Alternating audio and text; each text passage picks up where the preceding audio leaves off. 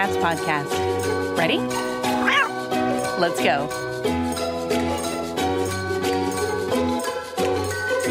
Welcome to the Community Cats podcast.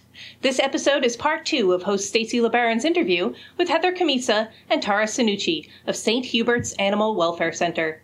If you missed part one, check out episode 159. Now on with the interview. Let's talk about cat behavior and some of the challenges that you have faced at St. Hubert's with various cases that you've had. Uh, you've been dealing with cat behavior with the pet helpline, but then you also were dealing with it, I'm assuming, within the sheltering system also.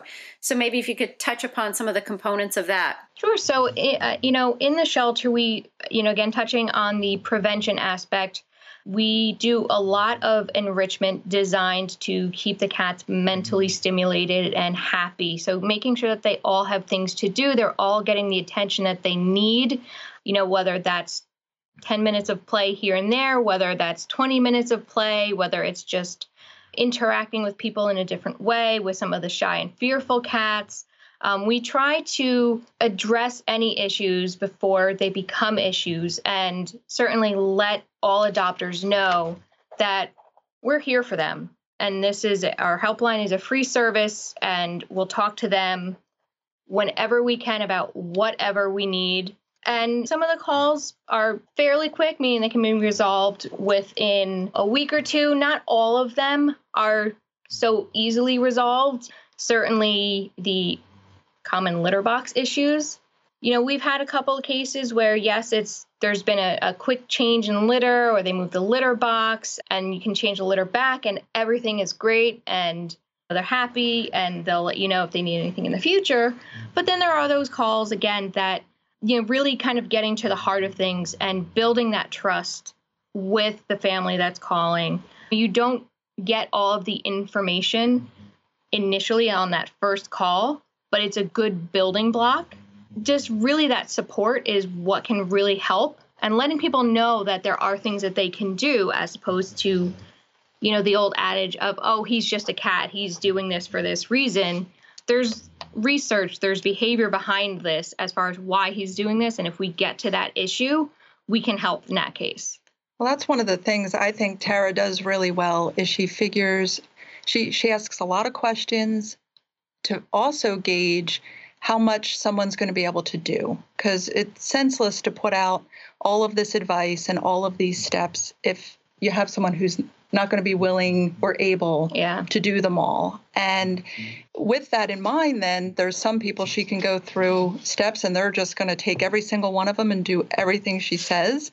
And then in other cases, you break it down. And we started off this helpline using um, a simple Excel spreadsheet and it became very difficult to do the follow-up phone call tracking and i'm a big statistics person having been an economist and i always want to know our resolution rates and um, other data from the helpline and it became a challenge. So over time and this shouldn't discourage any shelter or rescue from opening up a helpline but over time we did get a case management software we wrote a grant so that we could better enter notes. Uh, we have a few people that answer phone calls, and we wanted to make sure that we were really consistently following up with people and delivering information. That case management sounds very exciting, actually. That, that software just sounds. Uh, sounds like something that a lot of organizations would really be uh, excited with. I mean, 20 years ago, I can remember all the different telephone uh, message pads that we had, and we were always so incredibly dependent on the carbon copy because you'd have the little piece of paper in your pocket with like the phone number of the person that needs assistance, and you, you call them back and you leave a message on the answering machine, and you want to be able to follow up. And back in those days, you're starting out with an Excel spreadsheet, but that doesn't have a boomerang feature or something where you have a trigger that gives you automatic callback or just trying to think of like a project management software package like an Asana maybe or a Trello that are free products maybe that groups could try to use that as a way to do case management if they don't have funds to have a custom package. Even an access database if they have a, a volunteer who knows any sort of relational database that could help them set something up and like you're saying Stacy there's now all these freeware options too because it it it does. You need the ticklers. You, all of a sudden, you've built up all these cases outstanding, and staying on top of that is a challenge. And the last thing we want to do is drop somebody. Right. Well, and then once if you have all the information all put together, and then say somebody reports a cat hit by car or something urgent, you can actually pull out anybody who's contacted you from that area and utilize them as a resource in that local area. So, Heather, I wanted to ask you some big picture questions about animal welfare in general and New Jersey. Over the last 16, 17 years, how have things changed for you with regards to animal welfare and your knowledge of how life is like for community cats in New Jersey? Yeah, Stacy, things are so much better than they were 15 years ago. After Hurricane Katrina, I worked with a lot of shelters in the Deep South, 57 of them in Louisiana and Mississippi, and drove all around these states. And I would meet with people, what was this, you know, 10 years ago, let's say, and they would grab my arm in some very rural parts and they would say, you know, is it true y'all don't have puppies in the North?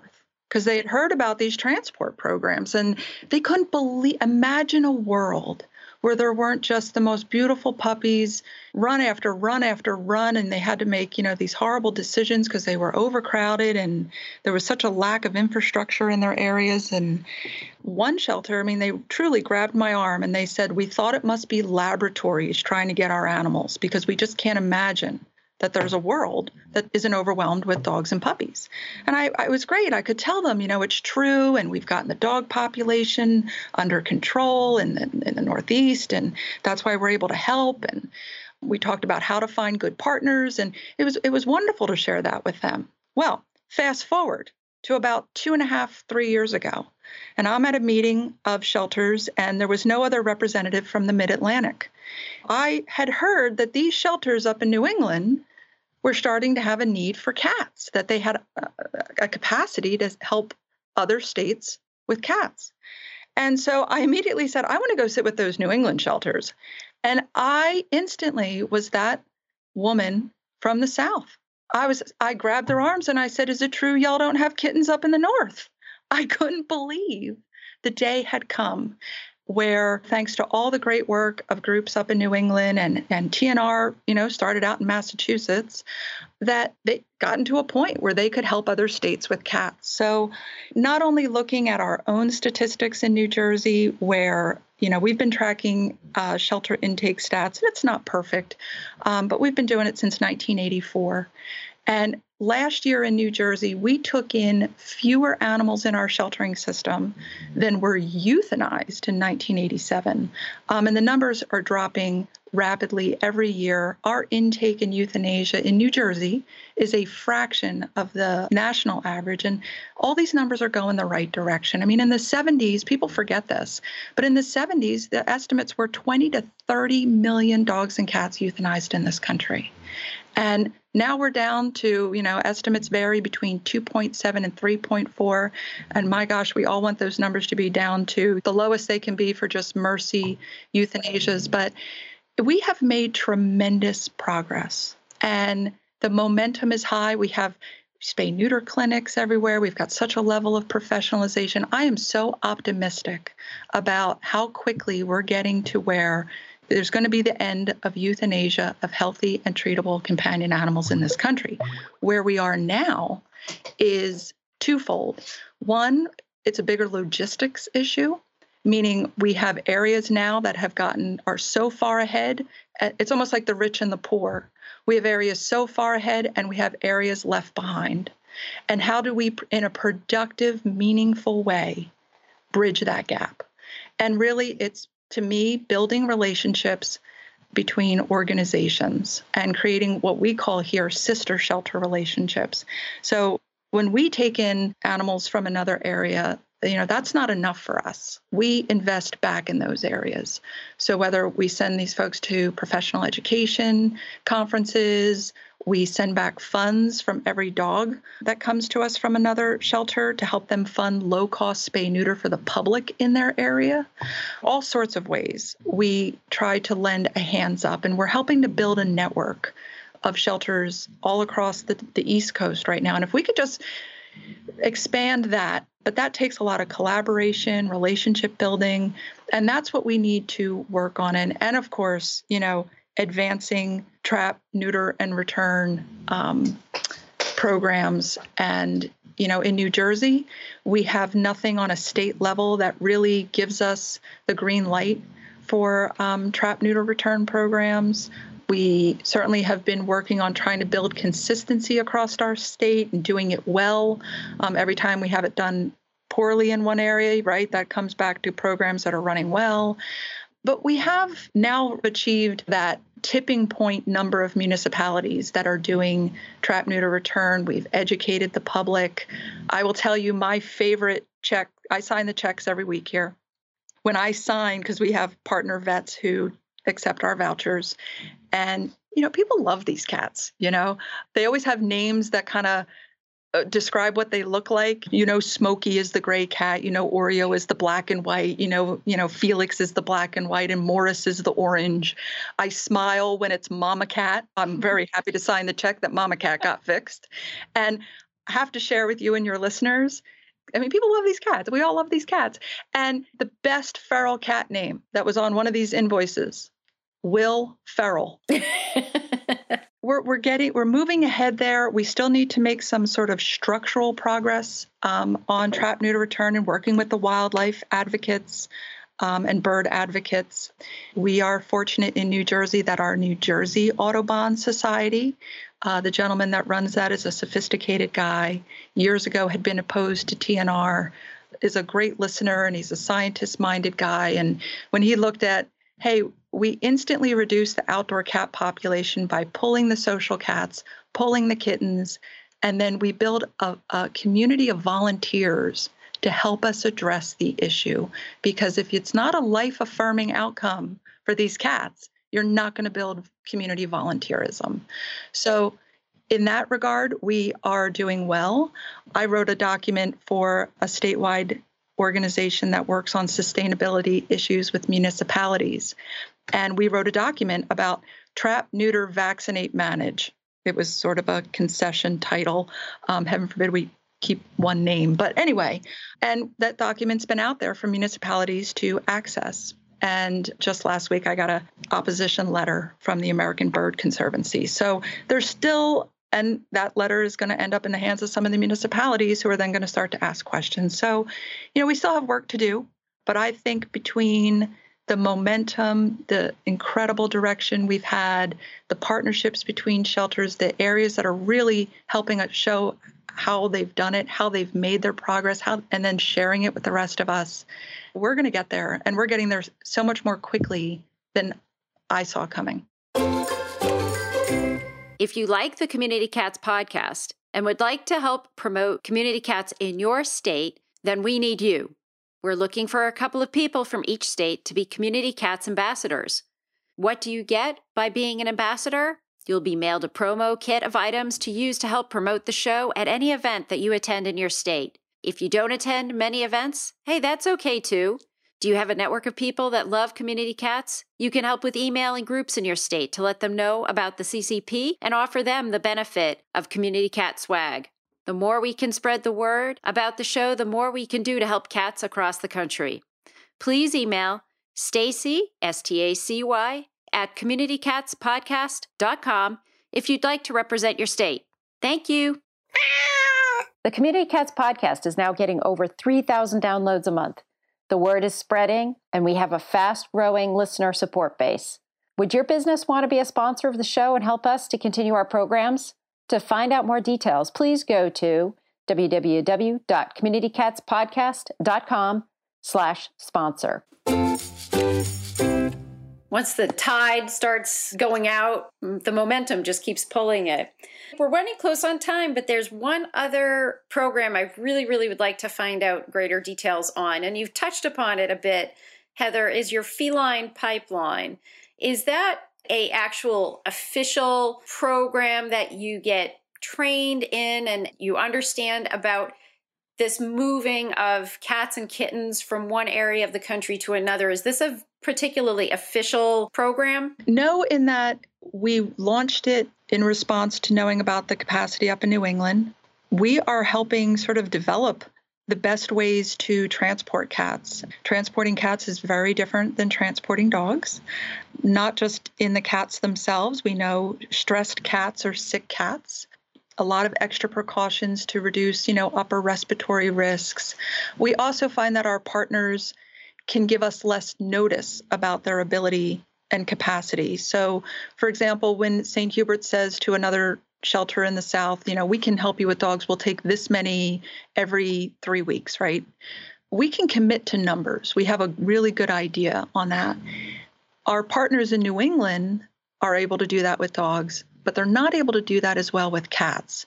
So it it makes it a logistical challenge to say to our partners across New Jersey, because we pull in cats here from overcrowded shelters across New Jersey and we treat them for ringworm or upper respiratory. We get them all the vaccines required by the destination shelters. And it's hard to make commitments because people can't make commitments to us. So we're we're figuring all this out.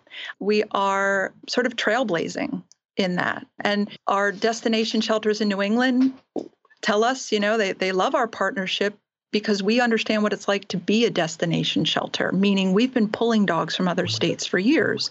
So we know the importance of vaccination protocols, paperwork. We know what it's like to be on the receiving end. And so we make sure everything is as good as we can. And we can always do better at everything. We try every day.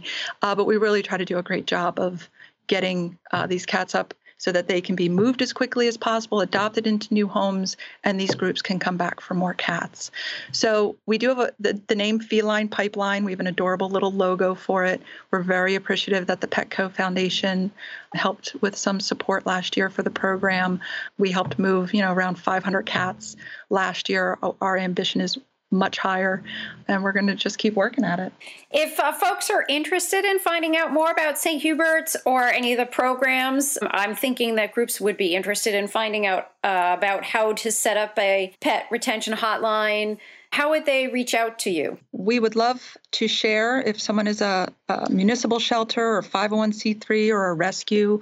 We share our materials with anyone, and Tara would be happy to help anyone who's looking to start this with information. If there's anything she needs from me, she knows where to reach me or walk over and find me. So we're always happy to share our materials. We welcome, you know, we'll send them to them in a file they can edit and make their own versus a PDF. As far as our helpline or finding out about St. Hubert's, our website was beautifully redone to be a mobile friendly website last summer by one of our 17 year old phenom young summer employee, ex youth volunteer. And that is www.sthu B-E-R-T-S dot org, so sthuberts.org. And like a lot of nonprofits, we're, we're putting up a lot of great updates on our social media more than we necessarily do our website. But our website does have a special section on the helpline. So it's sthuberts.org slash pet helpline. Um, and there's a lot of material out there. And then Tara, if you call that number, you will get Tara yes. as well. Yes, there's multiple ways to contact me directly that are on the backslash pet helpline webpage. There's email, there's phone, there's Facebook, there's all kinds of ways to reach us. And I'd be more than happy to talk to anybody that wants to do any aspect of retention work. Is there anything else that you would like to share with our listeners today? I just would love for groups and individuals to know that the knowledge that 90 over 90% of indoor cats are found within three to five houses of their home. The way to look for a cat look yourself under your neighbor's deck, your neighbor's porch, their shed. Uh, don't just ask if they'll keep their eye out. Those simple tips lead to the recovery of so many cats. And those of us who run animal control agencies, we answer our phones live, you know, every day of the year. We're only closed two days of the year. One of them is Christmas, and we deliver pets by Santa Claus. So we keep pretty busy here, and so our phones are going all day, and it's really a challenge to deliver information at the level we want, which is why we created the helpline. But it can be done. We have a lot of the boilerplate flyers and things that can be emailed out. Tara would be happy to share them. But if people just learn some of these tips and we we like to keep the kiss principle around here keep it simple stupid um, just short bullet point information so people can digest it, a few tips. And if everyone would just look up what those are, they can really help people find a lot of the cats that are out there displaced from their people and they hunker down, they don't come running out. And keeping up hope. Um, there's a lot of grief avoidance and it is so stressful to think your cat is out there and they could be hurt or they could be suffering. And so sometimes that causes people to give up prematurely because they're avoiding that feeling of grief and stress. Fusing hope. Give people hope. Give them good information. And we can all help a lot more people get their kitties back. Well i want to thank you both uh, for agreeing to be a guest on my show. And we just have so much information. I really hope that you'd be willing to be on the show in the future. Oh we'd love it Want to learn more about grants? Register for Grants 101, a Community Cats podcast webinar on March 30th at 2 p.m. Eastern Time. Learn the ins and outs of writing grants, how to track them, and how to do follow up reports. This is a perfect educational opportunity for a small organization looking to develop a strategic grant writing program as a fundraiser. Go to communitycatspodcast.com and click the link on the homepage to register. After registering, you'll receive a confirmation email containing information about joining the webinar. That's Grants 101, a Community Cats podcast webinar on March 30th at 2 p.m.